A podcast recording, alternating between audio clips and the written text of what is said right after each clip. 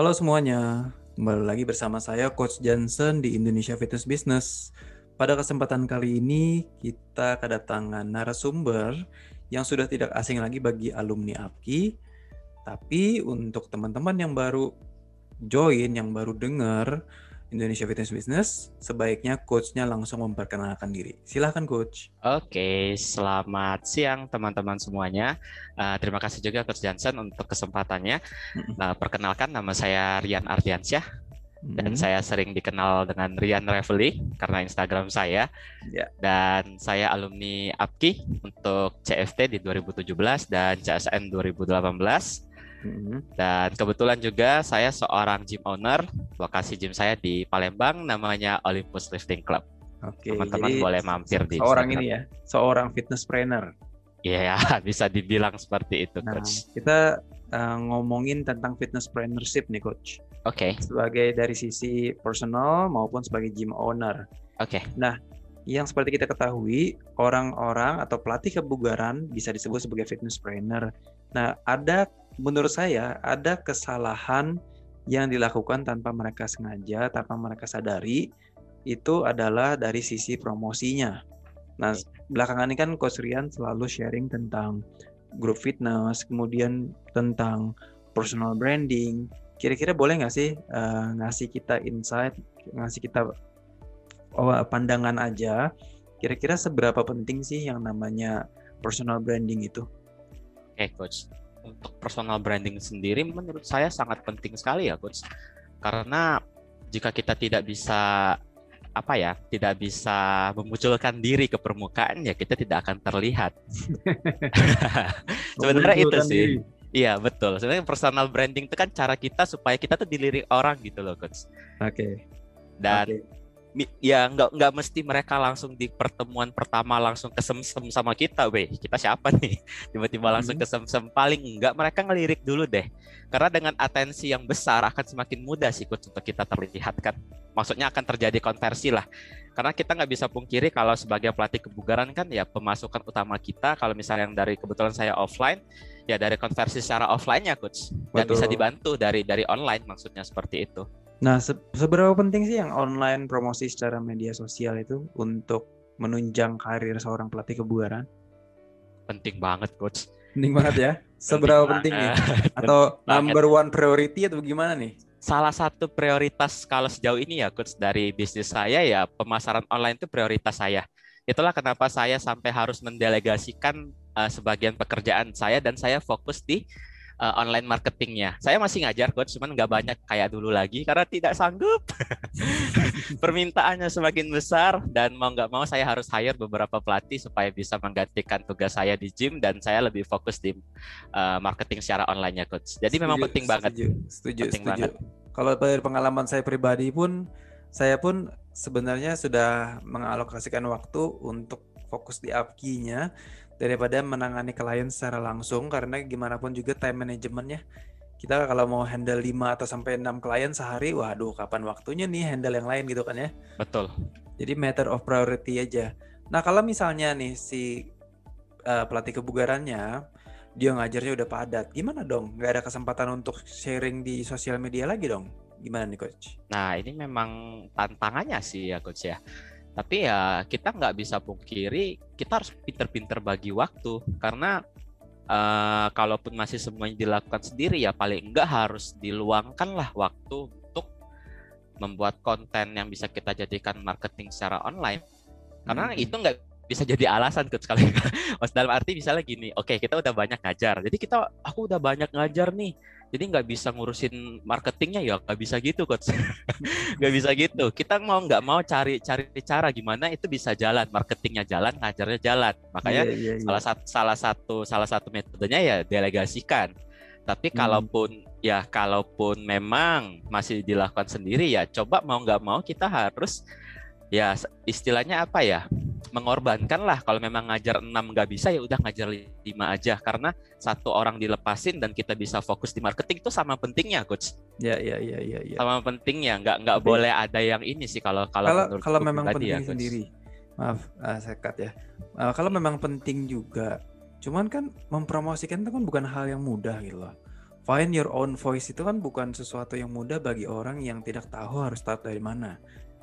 Nah, betul. Apalagi dengan industri kebugaran kan udah sangat berisik banget voice di sana sini. Kasarnya tuh siapa aja udah mulai sharing dengan pendapatnya, baik yang expert maupun yang baru udah pada sharing.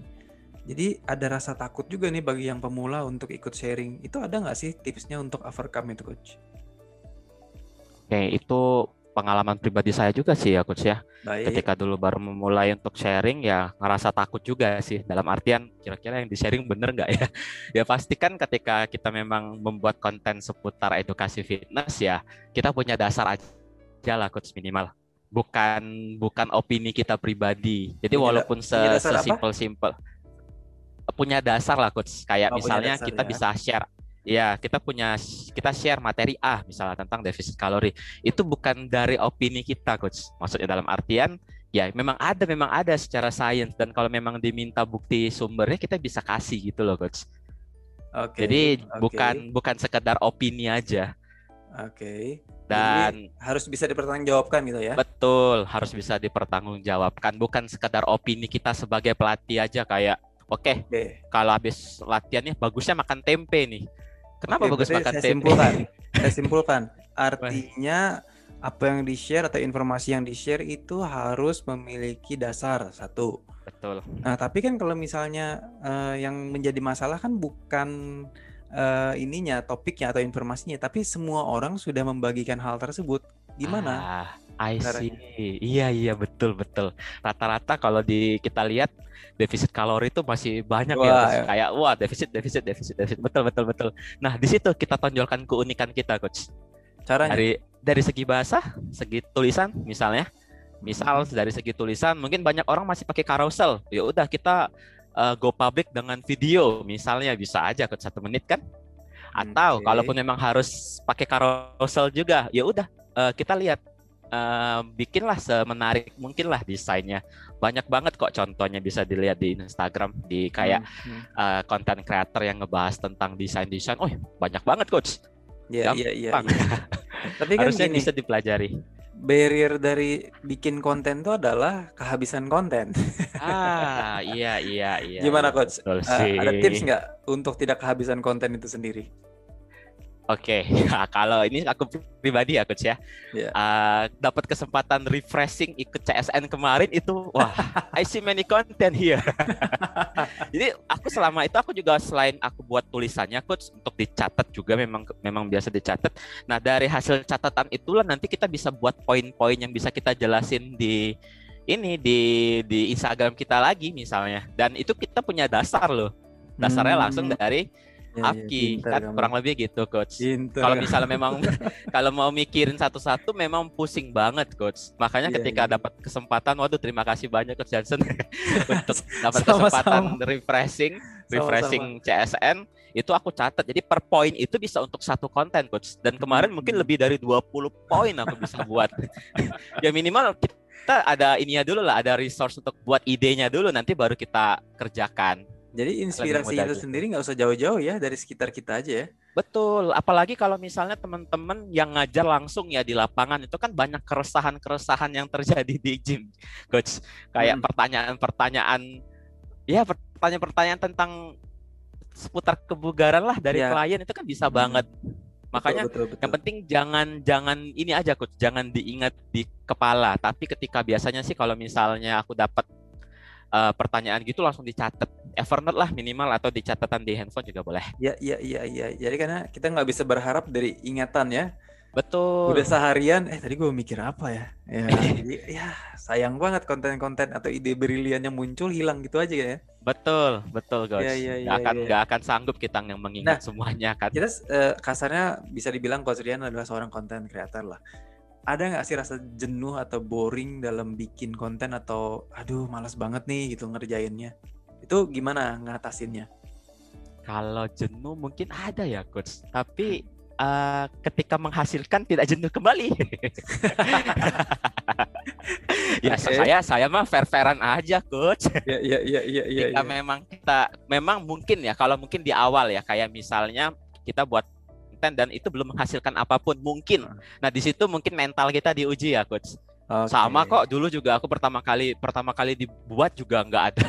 Maksudnya yang like dikit, konversi juga nggak banyak dulu awal-awal ya, tapi ya buah dari konsisten aja sih coach. Nanti ya, ada konsisten aja biasanya kesempatan. Mungkin karena ketika udah menghasilkan nanti semangat. Karena mungkin targetnya beda kali ya. Mungkin sorry coach Johnson. Targetnya beda kali ya. Maksudnya tujuan dari bikin konten itu loh. Ekspektasi yang diharapkan dengan yang diolah itu ada gapnya, atau yang ingin dituju itu bukan hal yang realistis atau yang achievable dalam waktu dekat kali ya. Paham nggak coach? Bisa jadi coach. Jadi gini, dari pengalaman saya ya, maksudnya ini kan sudah session 2 dari Indonesia Fitness Business itu sendiri gitu loh. Saya nggak pernah worry akan seberapa banyak yang dengar, siapa yang dengar, kemudian buat apa, karena tujuannya sudah berbagi duluan. Jadi kenapa saya bisa konsisten dari Indonesia Fitness Business itu sendiri, karena keinginan untuk berbagi gitu loh. Ya, jadi kalau sudah dihasilkan ya udah, misi saya sampai sana aja gitu loh. Bukan yang ya kok cuman segini, ada tujuan-tujuan yang ya mungkin ada yang mau mencari viewers, ada likes, tapi kalau kita bisa divert tujuan itu ke hal yang lebih mudah dicapai gitu loh, yaitu menjadikan bikin konten itu sebagai tujuan. Jadi ya udah selesai sampai situ aja gitu loh. Itu sih dari pengalaman saya ya. Iya. Nah, ya setuju sih coach. Jadi lebih ke yang penting kita udah bikin, nanti hasilnya kayak gimana ya udah, nggak usah terlalu dipusingkan gitu kan ya. Ya, aku juga kalau misalnya buat konten coach nggak langsung lihat insight-nya saat itu juga.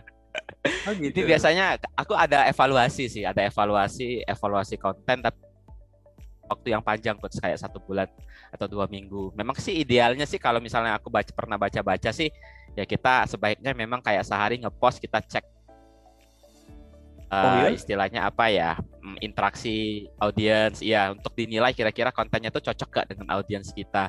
Tapi memang balik lagi, aku setuju banget kayak Coach Johnson bilang, kalau tujuannya memang bikin konten untuk sharing ya udah sharing aja, mau siapapun yang nonton, 1 orang yang bermanfaat juga ya berarti konten kita bermanfaat coach. Betul, yang penting impactnya ya, bukan seberapa banyak ya. Kalau ternyata betul kasarnya tuh, kalau mau bikin konten yang viral lah kasarnya, belum tentu yang bermanfaat gitu loh, malah biasanya apa, kontroversi, kemudian OOTD gitu-gitu yang biasanya lebih TikTok lah, yang lebih naik lah ya kasarnya ya di media sosial. Betul. Nah, untuk sharing sendiri seberapa sering menurut kamu sebaiknya? Seberapa sering sharing? Kalau saya ya coach ya, sudah jadi kebiasaan coach, rutinitas sih. Nah itu kan jadi usahakan timeline-nya. Maksudnya coach, sorry? Timeline maksudnya setiap hari kah, setiap jam kah, atau gimana nih? Oh, nggak juga ya coach ya, itu sih balik lagi ke preferensi masing-masing ya. Cuman kalau misalnya berkata dari saya pribadi ya coach, saya itu memang ada jam buat konten ya, bisa dibilang jam buat sharing lah coach ya, karena kalau misalnya kita masih sporadis, bikin konten itu masih sporadis kayak sepengen-pengennya aja, kalau dulu sulit coach, sulit banget. Jadi kayak aku cuma ngeluangin waktu 0,5 jam, 1 jam sehari untuk bikin konten, biasanya pagi sih, pagi buat konten satu konten, 2 konten udah cukup, dan itu rutin. Makanya ininya juga jadi lumayan banyak. Seminggu berapa kali? Aku sih masih coba untuk paling enggak hampir sehari 1 kali coach. Oke. Sehari 1 kali targetnya ya. Cuman memang ya itu tadi, kadang ada aja sih memang yang kayak kontennya belum selesai, atau aku ngerasa kayaknya ini masih bisa di upgrade lagi nih. Sayang kalau mau di post sekarang. Nah itu yang biasanya jadi keputus. Ya? Cuman aku pribadi sih nggak mesti yang harus tiap hari harus. Oke, wajib ini enggak juga sih coach, cuman memang biar enggak bingung pendengar 1-2 hari sekali lah ya. Ya, 1-2 hari sekali lah bisa juga. Intinya rutin aja coach, jangan sampai kelamaan. Kita aja kalau misalnya ngelihat istilah online shop nih, misalnya kita lihat online shop yang udah lama enggak update aja kan, kita ini kayaknya enggak pernah update lagi, enggak jualan lagi nih. Sama aja kayak misalnya kita nggak pernah update, wah kayaknya dia nggak ngajar lagi nih, udah nggak mau lagi nih. Nggak ngajar lagi. Ini kita berbicara media sosial Instagram dong yang paling hit sekarang ini ya. Ya kalau untuk pangsa pasar gym saya sebenarnya bisa aja sih coach, tergantung target market yang mau dicapai sih. Cuman biasanya kalau Facebook tuh memang lebih banyak ke yang lebih mature sih. Ibu-ibu misalnya bakal kayaknya sih lebih, kalau sejauh pengalaman saya lebih banyak di Facebook. Kalau saya sih percayanya gini coach, your vibe attract your tribe saya. Jadi ini tips juga sih untuk para pendengar bahwa untuk menentukan target itu sebenarnya di saat kita sharing dengan style kita, nanti lama-lama karena vibes kita udah memancar ya, jadi orang-orang yang satu vibes pun akan deket. Kalau memang misalnya ternyata kita supel, kemudian fun dan sharingnya tuh banyak lawaknya, banyak lucunya lah ya, itu juga nanti audiensnya yang akan datang yang begitu juga gitu loh. Betul kan ya? Setuju. Itulah aku lebih senang ada istilah itu, biarkan kita ditemukan pelanggan, bukan kita yang mencari pelanggan. Biarkan kita ditemukan oleh pelanggan atau audiens kita yang sesuai, benar kata Coach Johnson, sesuai dengan style kita, mungkin yang hobi ngelawak atau memang yang orangnya lebih supel ya, biarkan mereka yang menemukan kita coach lewat marketing atau pemasaran kita lakukan lewat sosial media. Karena kalau misalnya kita bikinnya tidak sesuai dengan personality kita sendiri, nantinya kita juga yang bosen atau yang kita yang merasa bebani gitu ya. Iya, betul. Karena mungkin juga ini ya coach ya, mungkin karena aku bisa konsisten sampai hari ini juga karena stylenya ya memang style ya, begini apa adanya coach. Kuncinya makanya, ya nggak sulit buatnya kan, karena kayak ngobrol sama orang biasa aja. I see. Jadi jangan menjadi seseorang ya, jangan menjadi misalnya coach-coach yang lain yang kamu idolakan, tapi mungkin dapat pelajaran dari sana, tapi be yourself saat bikin kontennya gitu kan ya. Setuju. Silakan dikemas kembali lah coach. sesuai dengan stylenya masing-masing. Betul, setuju. Ada yang pakai meme, ada yang pakai video, ada yang pakai TikTok gitu kan ya. Betul. Kayak sorry coach dipotong, kayak ini loh, kayak Mas Rizal nutrisionis atau Dokter Dika itu kan ini banget ya, kayak punya ini sendirilah. Iya. Unikan banget kan. Iya betul. Jadi memang harus, nah ini untuk pendengar memang harus mengetahui, tapi banyak juga yang nggak tahu jati dirinya nih coach. Aduh bahaya nih. Tiba-tiba niru kayak si A, si B, si C, itu sah-sah aja kan? Ya, kira-kira menurut coach. Ya itu mungkin bisa dibilang tuh kayak persona ya coach ya. Pencarian jati diri. Ya boleh-boleh aja sih. Cuman yakin nggak itu bisa dijalankan terus sampai ke depan-depannya kan? Betul. Memang yakin-yakin aja ya nggak apa-apa juga sih. Coba aja. Ya, saya juga selalu bilang kualitas produk walaupun sebagus apapun, kalau pengemasan yang nggak bagus tetap aja nggak kejual lah, kasarnya kan kayak gitu kan ya. Setuju. Ya udah, coach. Menurut coach sendiri, di saat seseorang ingin punya gym sendiri atau punya usaha sendiri, kan coach juga pernah mengalami lah dan dapat sharing dari orang-orang yang dari personal trainer yang sekarang menjadi gym owner. Ada nggak tips-tips yang bisa diberikan coach? Oke. Kalau dari pengalaman saya ya coach ya, karena ya salah satunya saya juga belajar dari Coach Johnson juga. Jangan saya lagi yang jawab. Oh, jangan Coach Johnson ya. Iya, silakan. Jadi ya banyak sih, kebetulan memang istilahnya yang kayak ini, apa ya? Persis yang kamu bilang tadi coach. Gimana? Belajar tapi gunakanlah bahasamu sendiri. Nah, langsung diaplikasikan sekarang ini. Oh iya, belajar langsung. Oh iya, saya hanya mengemas kembali ya coach ya. Silakan dikemas kembali. Oke, jadi kebetulan nih memang saya dapat kesempatan untuk ketemu banyak mentor-mentor hebat kayak Coach Johnson, kayak Coach Leonie, banyak Coach Chandra dari Fitbit Perkan baru. Jadi ya rata-rata saya juga ketemu banyak gym owner lah. Nah, jadi intinya di belakang saya tuh banyak. Makanya dari itu ya paling gampang misalnya teman-teman baru mulai ya, usahakan cobalah untuk mencari mentor.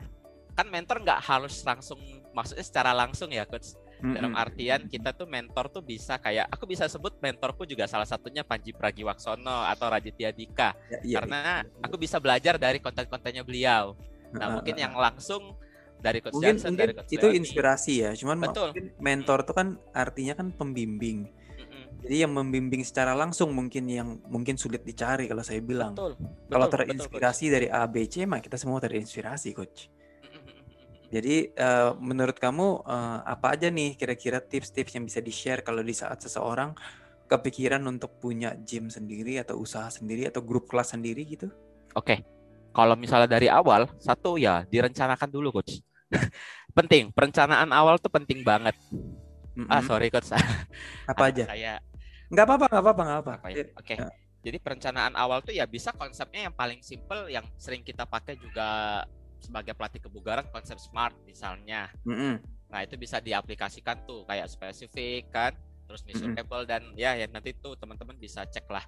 Nah, kemudian ya cari mentor. Mentor tuh penting banget sih, Coach. Paling enggak bisa mengurangi resiko trial error yang sangat panjang kalau menurut saya, Coach. Oke, ngomongin tentang mentor sendiri, memang kan enggak semudah itu mencari mentor lah kasarnya untuk orang yang mau membimbing atau sharing ilmunya mereka. Ada tips nggak? Oke. Kalau untuk mencari mentor, berarti ini kaitannya untuk mencari mentor ya, Coach Johnson ya. Orang yang sudah pernah menjalanin apa yang akan kamu jalanin. Ya, pertama ya kita cek dulu. Kita kan sosial media sekarang bebas banget ya, Coach. Mudah banget untuk mencari profil seseorang lah istilahnya kan. Cobalah kita cek, misalnya kita di dunia kebugaran, siapa yang istilahnya ya rising star lah atau orang yang dianggap cukup punya pengaruh besar atau dianggap dia itu oke banget loh di dunia kebugaran. Coba deh. Tergantung apa nih?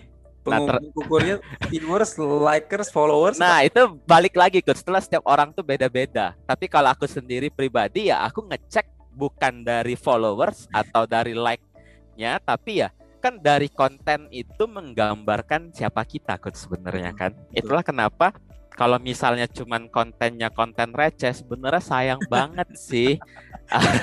Ya sayang banget sih. Receh tuh gini ya, Coach. Bukan berarti ngelawak, bukan berarti ngelawak, bukan. Maksudnya kayak konten yang nggak ada value-nya.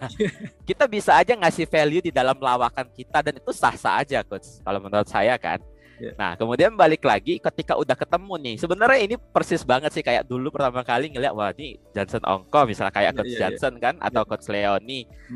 Sama. Nah, kita tinggal cari gimana caranya kita bisa terhubung ke beliau-beliau yang kita anggap ini bisa nih kalau saya misalnya belajar dari beliau ini misalnya kan. Caranya gimana? Ya kalau seandainya orang tersebut yang kamu anggap punya ilmu yang bisa kamu belajar dari beliaunya tersebut. Kalau misalnya ikut ada pelatihan yang dibuat, ya ikut aja, aja.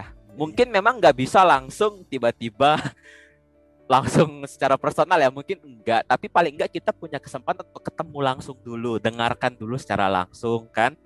Nanti perlahan, pelan-pelan nanti ada aja sih Coach. Iya. Intinya memang... sih give. Nanti lama-lama bakal ada aja. Kita akan dibalikin lagi gitu loh Coach istilahnya. Iya, jadi intinya untuk punya pembimbing atau mau kenal pembimbing ya ikutinlah acara-acara mereka, approach pelan-pelan, jangan langsung tembak juga ya. Oh iya dong Coach. Gak mungkin tiba-tiba gak kenal Coach, ajarin saya dong. Mau gimana tuh? Ya itu bakal langsung di-block. Offending sih. Dia kadang-kadang ada juga yang kayak DM sharing dong tentang ini. Lu siapa? Dari mana? Gak basa-basi gitu ya. Iya betul bener banget sih Coach. Jadi kalau memang dia bikin acara ikut aja dulu sebenarnya itu paling gampang sih. Tips-tipsnya kira-kira ada beberapa tips nggak untuk yang mau buka usaha nih? Itu kan satu cari mentor. Setelah itu apa lagi nih? Oke. Mentor udah dapet. Oke. Kemudian kita belajar konsep. Ya kita nggak bisa lupain konsep kebugarannya itu sendiri Coach.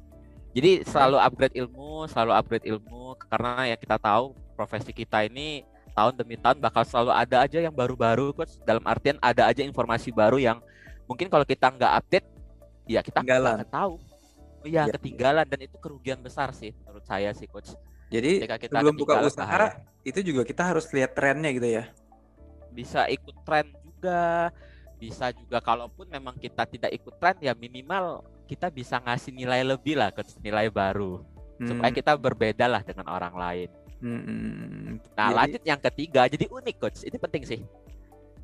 Jadi unik.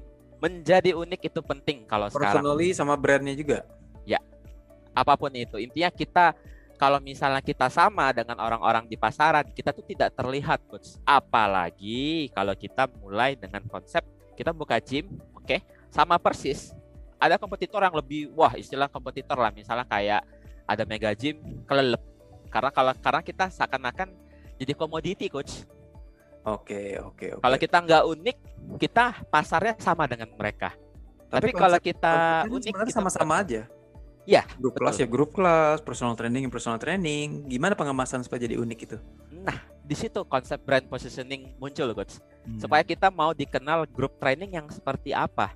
Ya. Oke, grup training banyak. Mega gym juga banyak. Mungkin kalau misalnya teman-teman yang mulai dengan modal yang minim, misal kayak saya dulu, fitness studio yang modal nggak terlalu besar, ya kalau memang konsepnya grup training aja ya bakal sulit. Kenapa? Karena kita bakal langsung diadu sama mereka kan. Audiens bakal langsung ini loh, Coach, kayak daripada kenapa nggak di sana aja lebih bagus tempatnya kan, atau tempatnya lebih luas, lebih modern atau lebih mewah.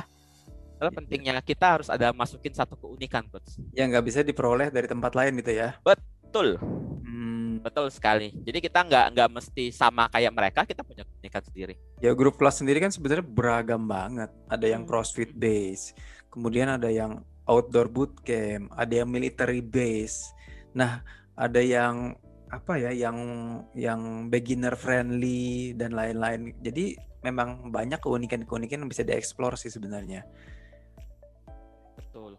Nah, kalau untuk yang di Olympus sendiri itu konsepnya seperti apa, Coach? Boleh share sedikit nggak nih?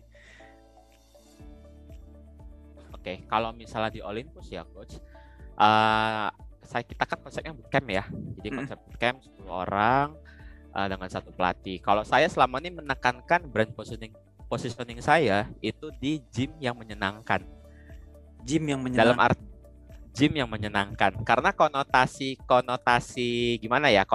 kalau misalnya lingkupnya di Palembang ya gym tuh gitu-gitu aja, Coach. Dalam artian yang nggak jauh-jauh dari mesin-mesin atau lihat cowok-cowok kekar berotot. Nah, aku merubah konsep itu. Itulah kenapa di gymku sendiri misalnya di Palembang mungkin satu-satunya gym yang nggak ada foto binaraga kali untuk gym ruko ya. Sama dong, sama FM. Oh, sama ya, Coach. Ya. Itulah, iya makanya kan. Tapi kalau di Palembang itu justru agak aneh, Coach. Iya, karena agak aneh, tapi pembeda ya. Iya, keunikannya di situ. Iya, betul. Justru ya, jadi saya kalau misalnya setiap orang mikirnya gym jadi berotot, kalau saya gym tuh seneng-seneng aja, Coach. Nah, di situ nilai Olympusnya masuk. Oke, jadi brand positioning-nya udah kuat banget ya. Lumayan sih kalau di kota Palembang, Coach. Nah, by the way, ini kan sebentar lagi Coach Rian juga adalah workshop yang berhubungan sama personal branding sama group training. Ini sedikit cerita aja, boleh nggak kira-kira ngasih tahu nanti mau ngebahas apa sih, Coach? Oh iya, jadi kebetulan dapat kesempatan dari APKI untuk bawain workshop tentang branding dan manajemen gym ya, Coach ya. Selama untuk ini cocok banget sih untuk teman-teman yang mungkin kepikiran atau nantinya punya mimpi lah untuk membuka gym sendiri. Atau mungkin butuh mentor seperti Coach Rian. Nah, iya betul kan. Pelan-pelan. Ya, betul. Nanti jangan tiba-tiba langsung DM dong. Dibalikin deh. Iya betul. Jadi ini cocok banget sih kayak teman-teman yang mungkin punya mimpi ingin hidup dari dunia yang kita cintai, dunia kebugaran, yang mungkin bingung mau mulai dari mana. Karena kebetulan materi atau workshop yang saya bawakan nanti itu sifatnya terstruktur. Jadi step by step dari awal kira-kira ngapain dulu nih. Mesti ngapain dulu dan nanti sampai ke step-step yang paling akhir yang lebih rumit-rumit. Nah, kita bakal bahas detail dan ya paling nggak bisa kasih gambaran lah ke teman-teman yang ingin memulai usaha di bidang kebugaran supaya ya mengurangi resiko trial error yang terlalu panjang dan ya bisa ngobrol lah, Coach. Nantinya juga kita bisa dapat kesempatan untuk ngobrol langsung via Zoom. Oke, konsultasi mungkin. Saya mewakili peserta nih. Seberapa optimis kamu dengan kualitas workshop yang akan kamu bawakan? Wah, saya percaya diri banget sih, Coach. Wow. Kenapa gini, Coach? Nanti saya dibilang takabur lagi. Enggak gini. Gini. Masalah gini, Coach. Karena saya kebetulan Bukan masalah. Kenapa percaya dirinya luar biasa banget ini? Oh iya. Jadi gini, kebetulan saya dapat kesempatan untuk nyicip istilahnya ngebuka gym tanpa pengalaman. Saya tahu jadi seluk-beluk kenapa dulu kesalahan. Jadi di awal mungkin setahun pertama itu ya kesalahan tuh bener-bener full setahun, Coach. Jadi itu bener-bener mungkin kesalahan lagi dari yang sampai istilahnya apa ya, sampai aduh, asam garamnya banyak banget. Iya, sampai kayak masa iya sih harus nyerah. Udah bener-bener capek banget sih, Coach. Udah kayak dulu sampai pemasukan tuh udah nggak cukup lagi, udah rugi terus.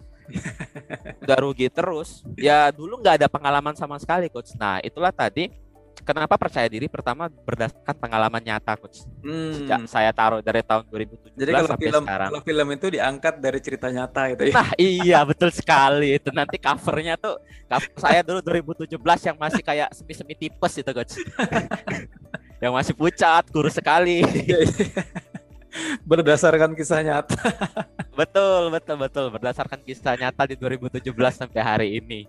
Iya. Dan jangan lupa, Coach, istilahnya di balik saya ada mentor hebat lain, Coach. Jadi paling enggak lewat saya sebenarnya ya belajar dari materi atau ilmu dari mentor-mentor yang saya belajar juga, Coach. Itu bukan kaleng-kaleng. Yang terbukti ya. Betul banget. Jadi kayak saya ini kayak hanya penyambung aja, Coach, berdasarkan pengalaman saya dan pengalaman diambil ilmunya digunakan dengan bahasa sendiri gitu ya kan. Betul. Yang mudah-mudahan ya teman-teman bisa ya nyaman lah dengan style yang saya bawakan. Semi-semi ngelawak garing gitulah, Coach. Ini pada mau daftar karena mau dengerin Coach Rian stand up komedi atau isinya? Iya betul. Stand up komedi berfaedah itu, Coach. Ya itu. Nanti kita lihat aja ya para pendengar ya yang tertarik untuk mengikuti workshop Coach Rian, akan ada informasinya lebih lanjut di sosial medianya APKI. Coach Rian, ada pesan terakhir yang mau disampaikan untuk seluruh pendengar? Oke.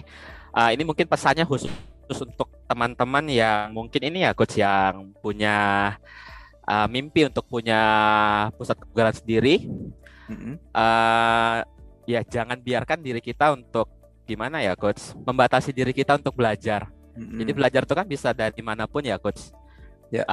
Bisa lewat postingan dari APKI atau bisa juga baca-baca artikel di internet, ada banyak banget. Jadi ya pesan saya sih kalau misalkan teman-teman ya belajar terus dan jangan lupa langsung dipraktek. Itu aja sih, Coach.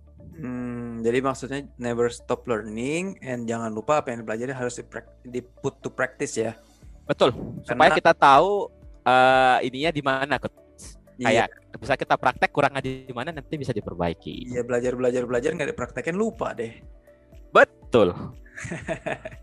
Thank you. Gak jalan-jalan. Ya kalau dari saya pribadi sih workshopnya Coach Rian ini pasti akan sangat bermanfaat sekali karena kita sudah cukup sering ya mengeksposure Coach Rian keberhasilannya, kemudian susah asam garamnya lah dalam membangun Olympus itu sendiri yang tentunya akan menjadi pelajaran berharga untuk teman. Saya selalu bilang begini. Orang pintar belajar dari kesalahan, orang bijaksana belajar dari kesalahan orang lain. Jadi belajar dari kesalahan orang lain tuh lebih murah karena nggak harus ngalamin sendiri gitu kan ya, Coach ya. Betul, setuju banget. Iya. Coach Rian, terima kasih atas waktunya hari ini. Semoga terima kasih banyak, Coach Johnson. Ya, untuk Olympus Lift Club dan nantikan workshopnya Coach Rian dalam waktu dekat. Thank you semuanya. Thank you, Coach Rian. Sama-sama, Coach.